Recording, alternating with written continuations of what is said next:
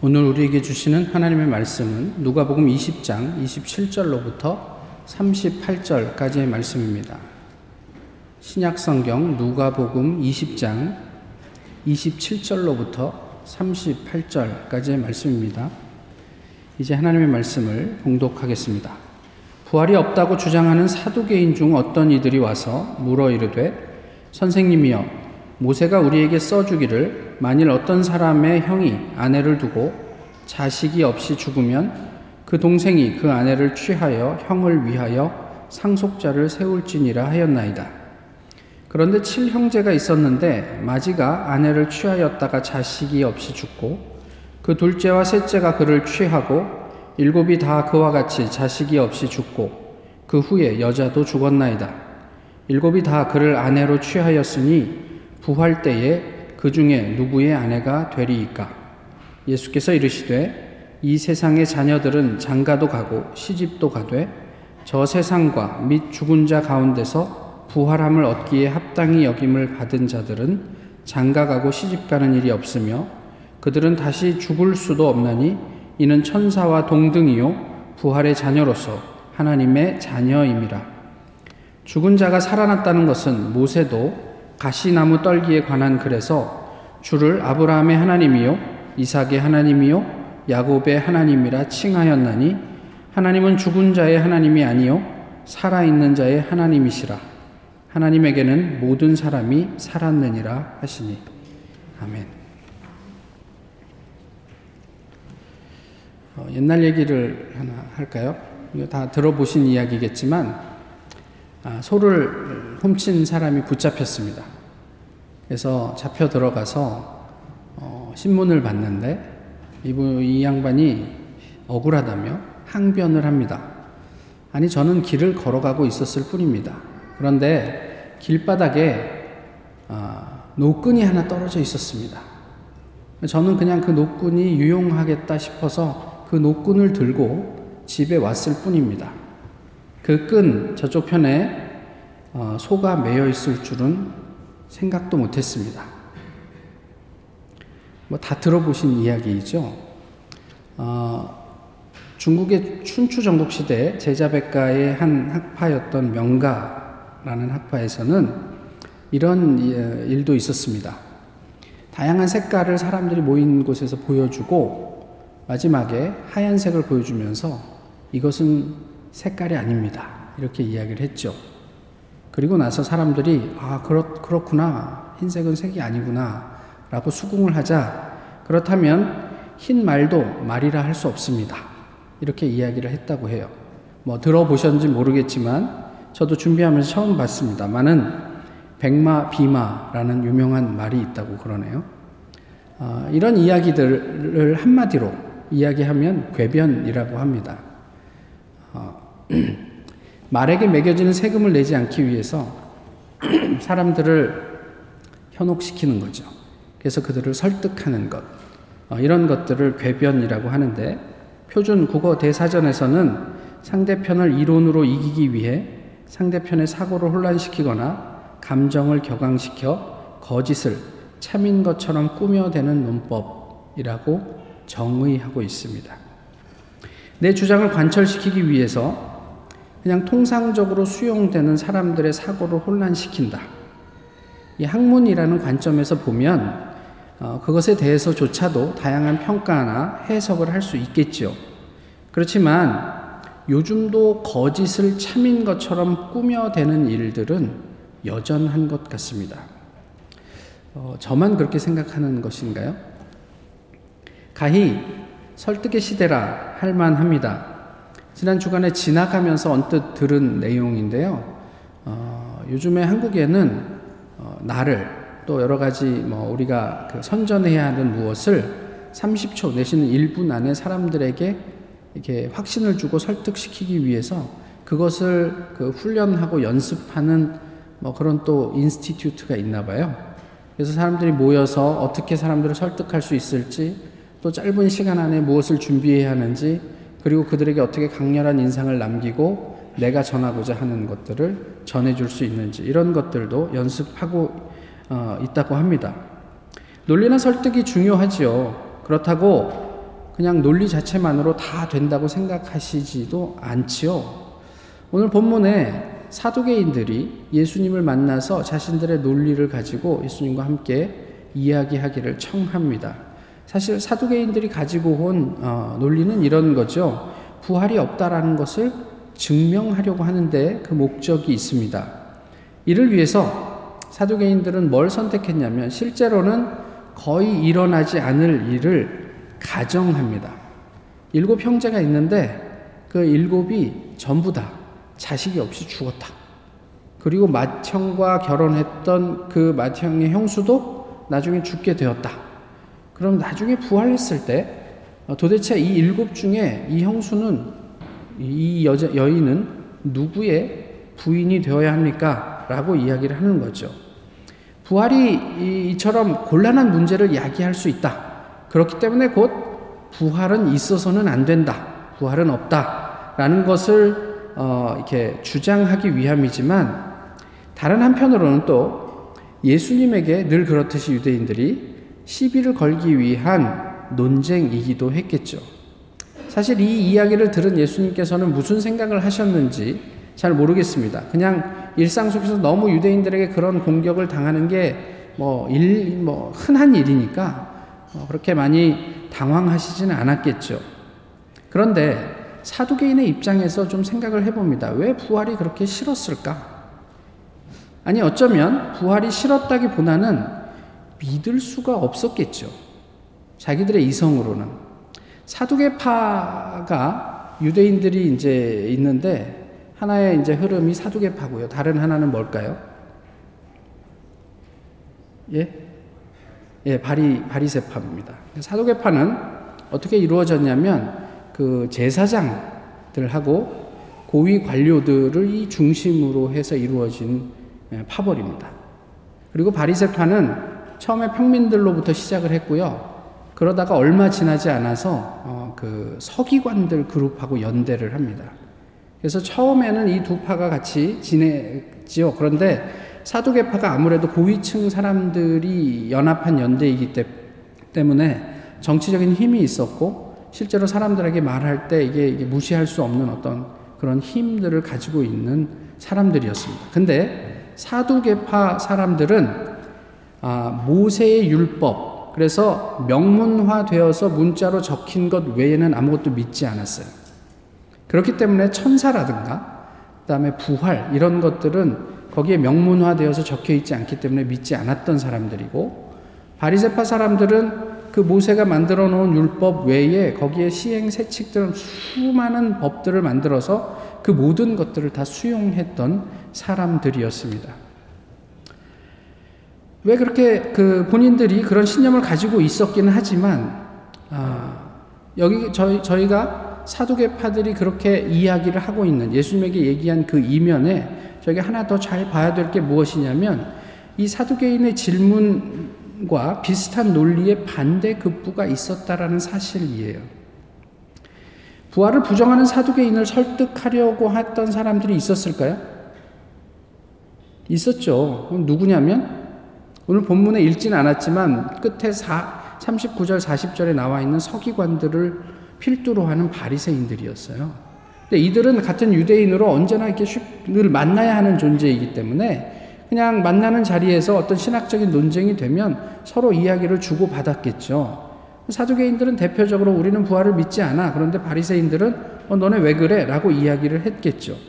이 바리새인들은 자기들의 나름의 논리를 총동원해서 사두개인들을 설득하려고 했었을 거란 말이에요. 그런데 바리새인들이 이 사두개인을 설득하기 위한 논리 또한 어, 관념적인 한계를 벗어나지 못했을 것입니다. 이것이 아마 바리새인들이 가지는 한계가 아니었을까 싶어요. 왜냐하면 부활이라는 것은 초월적인 경험이 전제되지 않으면 믿을 수가 없는 일이에요. 사실 저희가 부활을 믿죠. 예, 저 말고 아무도 안 믿으시는 걸로. 예, 저희, 저희가 부활을 믿습니다. 그죠? 그런데 지금 저희 주변에 있는 어떤 분이라도 어, 죽었다가 살아날 것이라고 저희가 그렇게 많이 기대하면서 살지는 않아요. 언젠가 우리가 예수님 다시 오시면 어, 이 세상에 종말이 오면 우리가 부활할 것이다. 이것은 믿어요. 그죠? 근데 오늘 이 자리에서 누군가 죽었는데 다시 살아날 것이다. 이런 것까지는 별로 그렇게 크게 믿지는 않아요. 제가 목사라고 샴페인에 있는 공동묘지에 가서 이곳에 묻혀 있는 모든 영혼들은 부활할지어다. 이런 기도 안 한단 말이에요. 그런 초월적인 경험이 전제되지 않으면 이해할 수도 없는 사건이고 또 바리새인들은 당시에 유일한 부활의 당사자였던 예수님을 부정했던 사람들이에요. 지금 예수님이 아직 죽, 기 전이지만 그 이후에도 이 바리새인들은 예수님이 죽었다가 살아난 것을 꾸며낸 이야기 뭐 이런 정도로 치부하고 말았던 사람들이죠. 그러니까 그들이 아무리 부활이 있다고 사두개인들을 설득시킨다고 한들 그들 또한 예수 그리스도의 부활을 경험한 사람으로서가 아니라 자기의 머릿속에 관념적으로 정의되어 있는 부활을 설득하려고 사두개인들에게 이야기를 했을 거단 말이에요.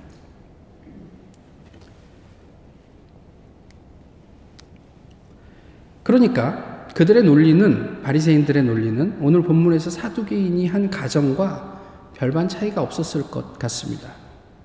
반면에 이와는 좀 다른 부류의 사람들이 있었어요. 누구일까요? 예, 제자들이죠. 사도들이에요. 어, 부활과 관련된 신약 성경에서 대표적인 곳이 어디냐면 고린도전서 15장입니다. 예. 이, 이, 이, 여기에서의 고백은 사도계인과 바리새인들의 한계를 넘어서는 것을 보여주고 있어요. 제가 조금만 읽어 드릴게요. 그리스도께서 죽은 자 가운데서 다시 살아나셨다 전파되었거늘 너희 중에서 어떤 사람들은 어찌하여 죽은 자 가운데서 부활이 없다 하느냐? 만일 죽은 자의 부활이 없으면 그리스도도 다시 살아나지 못하셨으리라. 만일 그리스도 안에서 우리가 바라는 것이 다만 이 세상의 삶뿐이면 모든 사람 가운데 우리가 더욱 불쌍한 자이리라. 이제 사도 바울로 대표되는 이야기이지만 지금 어디를 향해서 사도 바울이 이야기하고 있냐면 고린도 교회 교인들을 향해서 이야기를 하고 있는 내용이에요. 그죠? 고린도 교회는 아시는 것처럼 성령의 역사가 강하게 임했던 교회고 그리고 그 안에서 아주 다양한 성령의 은사들이 이렇게 막 발현되었던 교회예요. 사실 교회의 영적인 충만함으로 치자면 정말 대단한 교회였다고 하는 거죠. 병도 낫고 방언도 하고 예언도 하고 뭐 별별 일들이 교회 안에서 일어나고 있었던 교회예요. 그런데 그런데 그럼에도 불구하고 왜 부활이 없다고 하는 사람이 그 교회의 교인들 가운데 섞여 있느냐? 바울이 반문하죠. 만약에 그 부활이 없다면 이 세상에서 우리가 가장 불쌍한 사람들 아니냐? 이렇게 얘기를 해요. 많은 이야기들을 10, 그 고린도전서 15장에서 얘기하고 있지만 거기에서 사도들이 바울이 하고 싶었던 얘기는 이거 하나입니다. 내가 부활의 증인이다. 우리가 예수 그리스도의 부활을 직접 목격했다. 이 얘기를 하고 싶은 거예요. 이게 팩트다. 우리가 목격했는데 왜 너희들은 그것을 못 믿냐? 아니, 부정하느냐? 이렇게 얘기를 해요. 사고, 자동차 사고가 나도요, 아이 위트니스가 중요합니다. 그죠? 근데 그 사람이 내가 이걸 목격했다고 하는데, 그거를 무턱대고 부정할 수 있습니까? 사실 이런 이야기들을 사도 바울을 위시해서 제자들이 하고 있죠. 그런데 정작 그렇게 이야기함에도 불구하고 그리고 그들이 교회 안에서 다양한 성령의 은사들을 발현하고 서로 이렇게 그것을 어, 나누고 공유하면서도 부활을 믿는 것 같으나 부활을 살지 않는 그들의 삶을 사도 바울은 고발하고 있는 거예요. 부활의 전례를 행하면서 정작 부활은 믿지 못하는 사람들이 고린도 교회에 있었어요. 예를 들어 보면 여러분 성찬 성례전이 굉장히 중요한 의미가 있다고 믿으십니까? 예, 한 분만 믿으시는 걸로 하고 그분하고만 제가 대화를 하겠습니다. 어, 성찬 성례전을 못 받으시는 것에 대해서 어떻게 생각하세요? 뭐 별 생각 없으시죠? 왜냐하면 저희는 1년에 몇 차례, 한 다섯 차례밖에 안 해요, 성찬 성례전을. 그래도 아무 문제 없잖아요. 근데 초기 교회에서는 성찬을 못 받는 것은 일종의 벌이었어요. 그러니까 예수님께서 이 성찬을 제정하시면서 무엇이라고 말씀하셨냐면 어, 내가 다시 올 때까지 이것을 행하여 지금과 동일한 의미의 성찬 성례전 너에게 공동체됨을 기념하라 이렇게 말씀하셨어요. 초대 교회에서부터 이것은 굉장히 중요한 의미를 가지고 있습니다. 그러나 시간이 2000년 이상 이렇게 지나오면서 저희 안에는 그 성찬이 그렇게 중요하게 여겨지지 않아요. 아니, 말로는 그렇게 말하지 않지만 우리의 삶은 뭐 오늘 성찬 안 하잖아요. 별로 문제의식이 없어요. 1년에 다섯 번만 해도 쉬운 두 주 중에 10%인 다섯 번만 해도 별로 그렇게 바더가 되지 않는단 말이에요. 고린도 교회에서 무슨 일이 있었냐면 부활이 중요하기 때문에 사람들이 뭘 해요? 세례 받지 못하고 죽은 사람들을 위해서 세례식을 해요. 요즘 같으면 말도 안 되는 일이죠. 그러면 공동묘지에 가서 했을까요? 뭐 그 사람 시체를 보관해 놓은 무덤에 들어가서 어, 뼈가 있으면 그 뼈를 붙잡고 거기에다 물을 뿌리고 세례를 했을까요? 아니면 그 뼈를 담아놓은 항아리를 가져다가 요단강에 한번 담궜다 빼가지고 이, 이 사람이 세례를 받았다 이렇게 했을까요? 그런데 성경이 전하는 것은 고린도 교회 안에 부활이 중요하기 때문에 죽은 자들을 위해서 세례하는 일들이 있었다. 그러면서 그런 일을 하면서 너네는 왜 부활을 부정하냐? 이상하지 않냐? 이렇게 바울이 묻고 있습니다. 사두개인의 문제는 뭐라고 생각하십니까? 사두개인은 말씀드렸던 것처럼 사실 예배를 드리는 데 있어서 제사를 드리는 데 있어서는 전문가 집단입니다. 제사장 그룹이었고 그리고 하나님의 말씀을 아는 데 있어서는 뭐 어, 타의 추종을 불허할 만한 사람들이었겠죠. 근데 그들에게서의 문제는 뭐냐면 이성이었어요. 이 이성, 우리의 경험, 이것을 넘어서기가 쉽지 않죠. 믿어지지 않는 것을 어떻게 쉽게 넘어서겠습니까? 그래서 그들이 하는 일이 뭐냐면 소설을 쓰는 거예요. 저는 오늘 본문의 질문도 일종의 소설이라고 보는 거죠. 일곱 형제가 있었는데 자식 없이 죽는다? 유대인 사회에서 그런 일이 흔히 있을 수 있는 일이 아니에요. 사두개인의 질문을 한번 보시죠. 사두개인들이 무엇에 관한 질문을 예수님에게 하고 있습니까?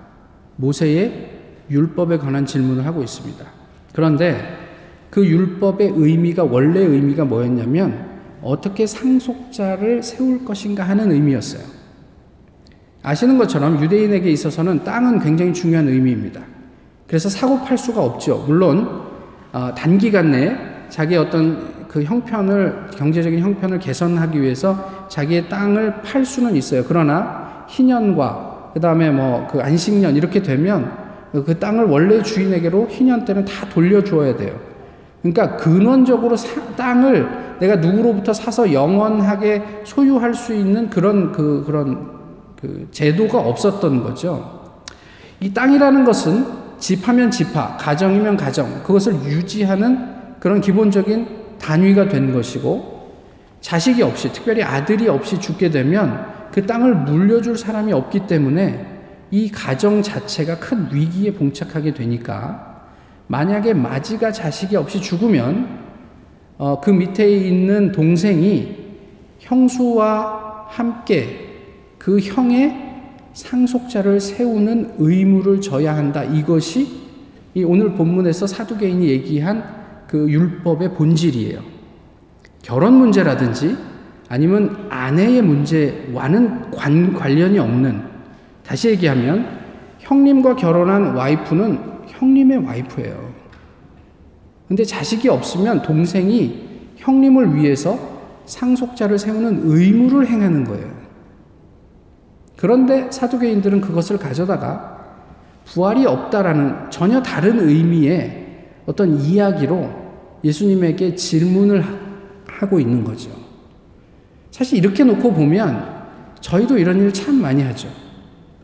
나의 주장을 관철시키기 위해서 야, 성경에도 이런 말이 있지 않냐 라고 이야기하는 것과 뭐가 달라요? 그냥 예를 하나 들어드릴까요? 뭐 아시는 분들은 아시지만 어, 너희는 땅을 정복하라. 이것 때문에 기독교가 많은 공격을 당했습니다. 너희가 이 말씀에 충실해서 이 자연을 다 파괴시켰다. 아니요, 자연을 파괴시킨 것은 당시 제국들의 욕심이었죠. 성경 말씀에 충실했기 때문은 아닙니다만은 사람들은 그걸로 기독교를 공격했습니다.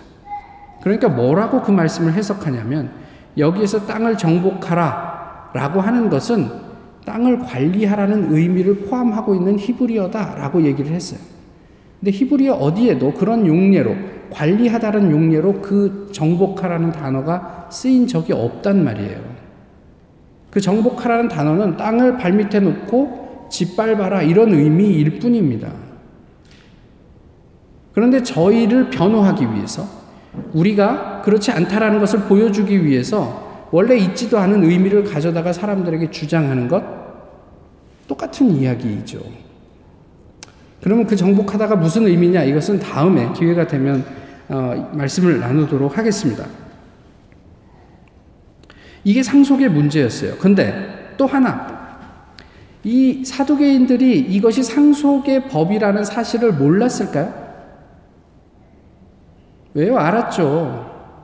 말씀드렸잖아요. 이들은 그걸 모를 수 없는 집단이란 말이에요. 잘 알고 있는데 왜 예수님에게 그런 의미를 왜곡해서 또 다른 차원의 질문을 했을까? 그것은 사두개인의 한계, 다시 말하면 자신의 이성을 넘어서는, 그래서 도저히 믿을 수 없는 부활을 부정하기 위함이었다라고 밖에는 저희가 생각할 수가 없어요. 그런데 이것 자체도 사실은 큰 문제는 아닙니다. 말씀드렸던 것처럼 우리도 누구라도 그렇게 할 수 있으니까요. 다만 우리의 이성이 아니면 논리적인 설득력이 우리가 경험하는 삶의 모든 영역에 답을 줄 수 있다고 생각을 하면 그것은 좀 위험합니다. 내가 이해할 수 있는 것만이 진리다. 이건 좀 위험합니다. 내가 경험할 수 없는 것은 이 세상에 존재하지 않는다. 이것도 상당히 좀 곤란한 이야기입니다. 저희가 과학의 시대를 살고 있죠. 그 수단으로 뭐 사람들은 과학자들은 보통 이 과학을 tool이라고 얘기해요. 그러니까 수단이죠. 우리가 삶을 보고 이, 이 주변의 환경을 이해하는 수단이란 말이에요. 그것으로 우리가 납득할 수 있는 하나님을 규정하려는 시도 좀 위험합니다. 그러니까 우리가 이해할 수 있는 범위 내에서의 하나님을 이렇게 프레임에 넣어놓고 그 하나님을 우리가 믿겠다? 굉장히 위험하죠. 그렇게 보면 어쩌면 우리가 오늘을 사는 사두개인은 아닌가? 이런 생각을 좀 해보게 돼요. 이성을 얼마나 신뢰하십니까? 아니, 옆에 계신 사람들을 얼만큼 신뢰하십니까? 어, 제가 작년인가 재작년에도 이 말씀을 한번 드린 것 같은데, 우리가 지금 관찰하는 것, 그것이 과거에도 그랬으리라는 보장이 어디 있습니까?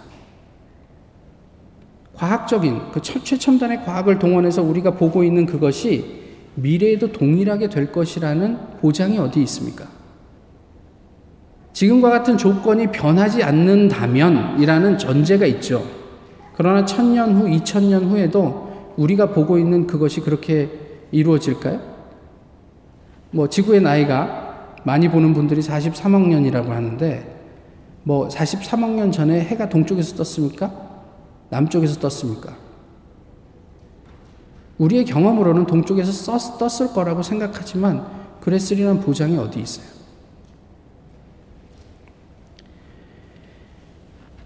저와, 저와 함께 대화를 했던 유명한 물리학자께서 목사님, 목사님들이 PhD를 하나님보다 우위에 놓지 마십시오. 우리의 이성을 가지고 하나님을 재단하려고 하지 마십시오. 이렇게 저에게 충고해 주셨어요. 요즘 이 시대는 전문가라고 하면 성경을 성경보다 더 우위에 있는 듯 합니다. 주눅들지 마시고 진리를 담대하게 전해 주십시오. 과학자가 그렇게 얘기를 해요. 내가, 내가 이해할 수 없고 믿기 어려우면 존재하지 않는 게 아니, 아니 죠. 교회 안에서 지구의 나이가 6천 년이네, 뭐 43억 년이네 이런 이야기들을 많이 하지만 저는 우주의 기원이나 이런 것에 대해서 뭐 조금도 알지 못하는 사람입니다. 그러나 제가 전혀 이해하지 못한다고 우주가 존재하지 않습니까? 또 사람이 이해하는 만큼만 우주가 거기에 맞춰서 운, 운행해 줍니까? 그런 건 아니잖아요. 조지 워싱턴 카버 카버 박사, 땅콩 박사. 한번 들어보셨죠? 어, 이분은 그냥 그 1930년대 미국 남부의 그 농장의 노예의 아들로 태어났죠. 그런데 그가 죽을 때는 전미를 통틀어서 흑인과 백인을 막론하고 가장 큰 존경을 받았던 사람입니다. 면화를 재배하면 땅의 질소가 없어진대요. 잘못된 정보면 저한테 알려주세요. 그래서 더 이상 면화를 재배할 수가 없대요. 몇 년 재배하고 나면. 따로 땅을 개간해야 되는데 이것도 한계가 있죠. 근데 이 카버 박사가 연구를 해보니까 땅콩을 심으면 지력도 회복이 되고, 어, 그래서 나중에 면화를 다시 재배할 수 있고, 뭐 이런 좋은 점이 있어서 사람들에게 땅콩을 심으라고 그랬대요. 그래서 엄청난 그 면화밭에다가 사람들이 다 땅콩을 심었죠. 엄청나게 풍년이 들었습니다. 근데 문제가 생겼어요. 너무 풍년이 돼서 땅콩 값이 폭락해서 이 사람들이 엄청난 손해를 보게 되는 거죠. 그래서 그것을 격려하고 권장했던 사람 입장에서 얼마나 괴로웠겠습니까? 이분이 어느 날 새벽 산책을 하면서 하나님께 어, 동터오는 해, 를 보면서 기도합니다. 하나님, 당신은 무슨 까닭에 이 우주를 창조하셨습니까? 그래서 하나님께서 마음 가운데 이런 응답을 주셨어요. 이거 이분의 그 자서전에 나와 있는 내용인데, 내 작은 소견으로 너무 큰 것을 알려고 하지 말고 너에게 적합한 것을 물어봐라. 그래서 이분이 또 다시 시간을 보내면서 이렇게 기도를 합니다.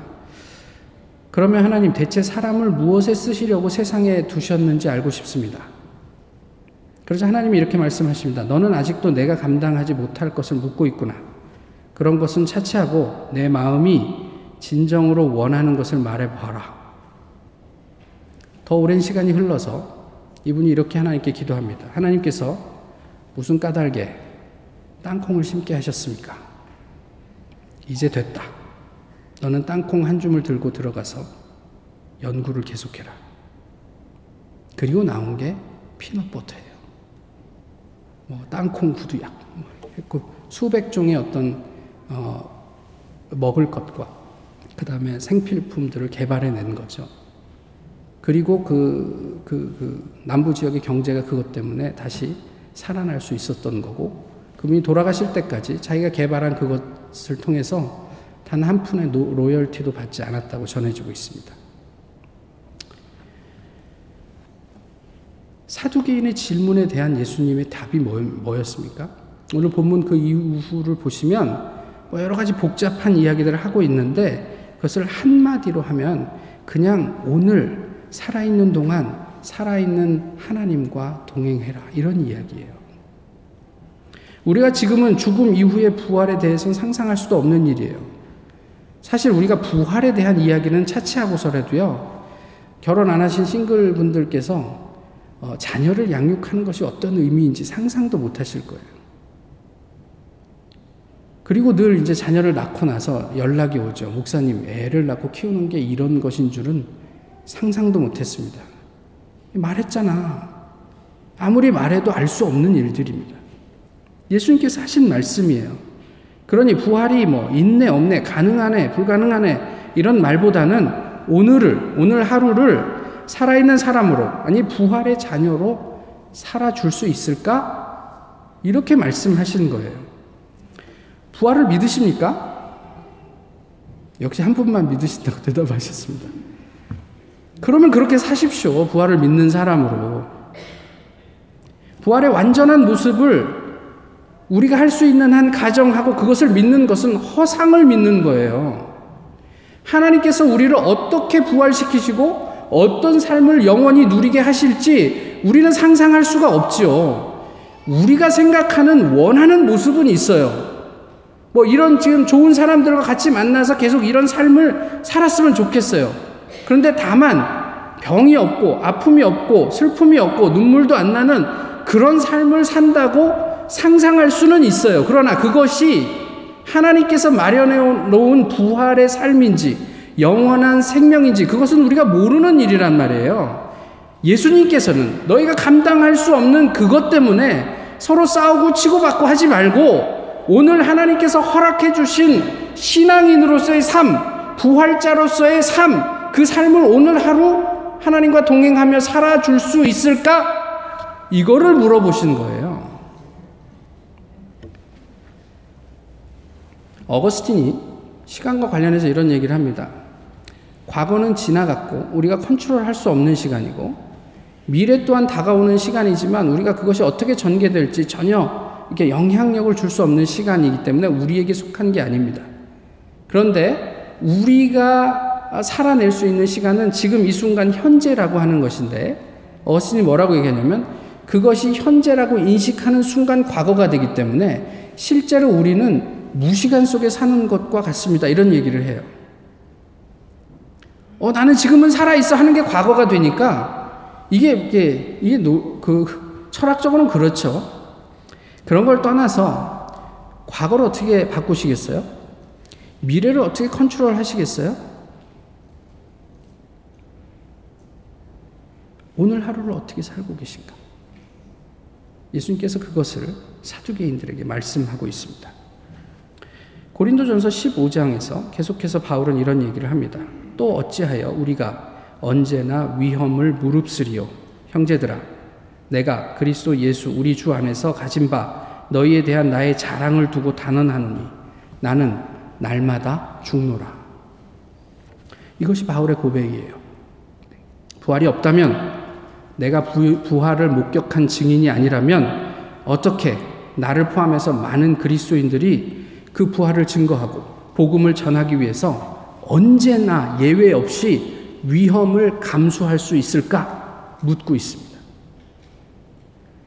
내가 본 것이 목격한 것이 분명하니까 그것이 진리라는 것을 내가 부정할 수 없기 때문에 나는 그 위에 설령 여러 가지 불이익이 있더라도 그것을 감수하면서 서 있을 수 있는 것 아니겠냐라고 물어요. 고린도 교회 교인들에게. 그런데 더 중요한 것은 무엇이냐면요. 나는 날마다 죽노라 라고 하는 이야기예요. 이게 오늘 예수님께서 하신 말씀하고 동일한 얘기예요.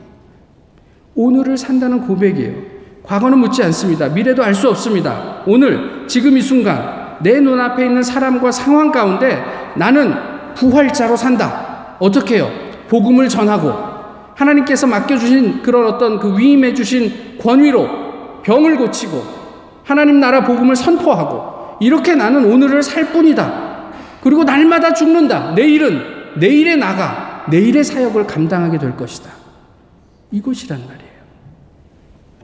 이게 믿음의 고백이고 부활자로서 사는 삶의 모습입니다. 우리 교회가 천명, 이천명이 되어서 5년 후, 10년 후에는 이 타운에 복음을 전하고 이런 게 아니에요. 그냥 오늘 내 눈앞에 보이는 그 사람을 예수 그리스도의 사랑으로 정성을 다해서 섬기는 거예요. 복음을 알지 못하는 그 사람에게 오늘 내 눈앞에 보이는 그 사람에게 내가 알고 있는 그 감격을 그 사랑을 그 복음을 내가 할 수 있는 만큼 그에게 소개해 주는 거예요.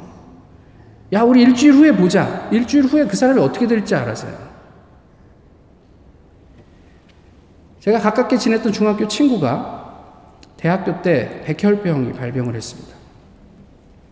그때 당시만 해도 백혈병이 그렇게 요즘처럼 그래도 좀 가능성이 있는 질병이 아니었죠. 병명은 가르쳐 주지 않지만 감각적으로 알 수 있는 그런, 그런, 그런 것들이 있죠. 제가 아, 학교를 오가는 그 길 위에 입원해 있었어요. 거기에서 중간에서 버스를 한번 내려서 조금만 걸어가면 그 친구를 만날 수 있었어요. 그런데 내일 가지. 내일 가지. 아, 이번 주에 시험이 있으니까 다음 주에 한번 가보지. 그러다 죽었습니다. 장례식장에 갔는데, 어, 이 제가 무슨 무슨 다른 의도를 가지고 한 건 아니고, 거기에서 목탁 소리가 나요. 이 제 평생의 상처입니다. 가까웠던 친구에게 내가 사랑하는 예수 그리스도를 한 번도 전해보지 못하고 보냈어요. 미래를 어떻게 통제하시려고요? 예수님께서 말씀하시죠. 부활? 오늘 너는 하나님과 더불어 부활자로 살고 있니? 부활이 없는 이유를 찾아서 주장하지 말고 오늘 산 사람의 하나님을 인식하면서 살아라. 사랑하지 않아야 할 이유를 찾지 말고 그냥 사랑해라. 걱정을 해서 걱정이 없어지면 걱정이 없겠네. 지난주에 말씀을 나눴어. 그런 걱정도 잘난 척도 하지 마시고 오늘 하나님과 동행하시자고요. 그러면 살아계신 하나님이 그런 사람들의 삶 속에 당신을 드러내실 것이다. 하나님에게는 모든 사람, 곧 죽은 사람들에게까지도 살아있는 것이다. 이것이 오늘 본문을 통해서 예수님께서 우리에게 말씀하시는 바예요. 하나님께서는 지금도 살아계십니다. 그 하나님과 부활의 자녀로, 하나님의 자녀로 함께 동행하실 수 있겠습니까? 기도하겠습니다. 귀하신 주님, 오늘도 저희 변함없이 사랑해 주시고 함께 모여서 주님을 예배하게 하심을 감사합니다. 날마다 우리에게 허락해 주신 은혜 가운데 하나님을 깊이 묵상하고 만나는 놀라운 역사가 있게 하시고 또 우리의 삶이 하루하루 주님과 더불어 동행하는 그래서 이 땅 위에서 온전한 부활자로 살아있는 사람으로 살아가는 어, 은혜의 삶이 될 수 있도록 인도해 주시옵소서. 주님과 더불어 깊이 교제하는 가운데 하나님의 나라를 소망하고 하나님의 날마다 새롭게 경험하는 주님의 백성들 되기를 소망합니다. 예수 그리스도의 이름으로 기도하옵나이다. 아멘. 다 같이 찬송가 459장 함께 부르시겠습니다.